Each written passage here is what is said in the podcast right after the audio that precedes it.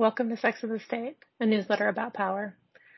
Second guide time Dirty Talk 101, a beginner's guide to sexier speech. My first published guide, Three Steps to Better Boinking, sold 49 copies since I published it last week. I've just published my second guide, Dirty Talk 101, a beginner's guide to sexier speech. From the description. If you have any interest in dirty talk or have a partner or multiple partners who want you to talk dirty, this guide is for you. It's also for people who want to talk dirty with their partners but don't know how to bring it up or where to begin. It can be a great conversation starter to read together and discuss. Sexy words can build your anticipation for sexy times. Sexy words can also be sexy times. Hearing sexy words can help you feel confident, sexy, and desirable. They can help build up your confidence. They can give you a safe way to ask for what you want. There's no right or wrong way to talk dirty.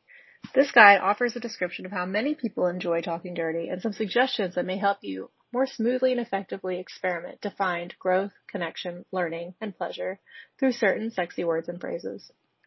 This guide will walk you through how to break through the barriers to sexy talk, offer advice on how to get started trying to talk sexy, and offer some suggestions for themes and phrases to try today.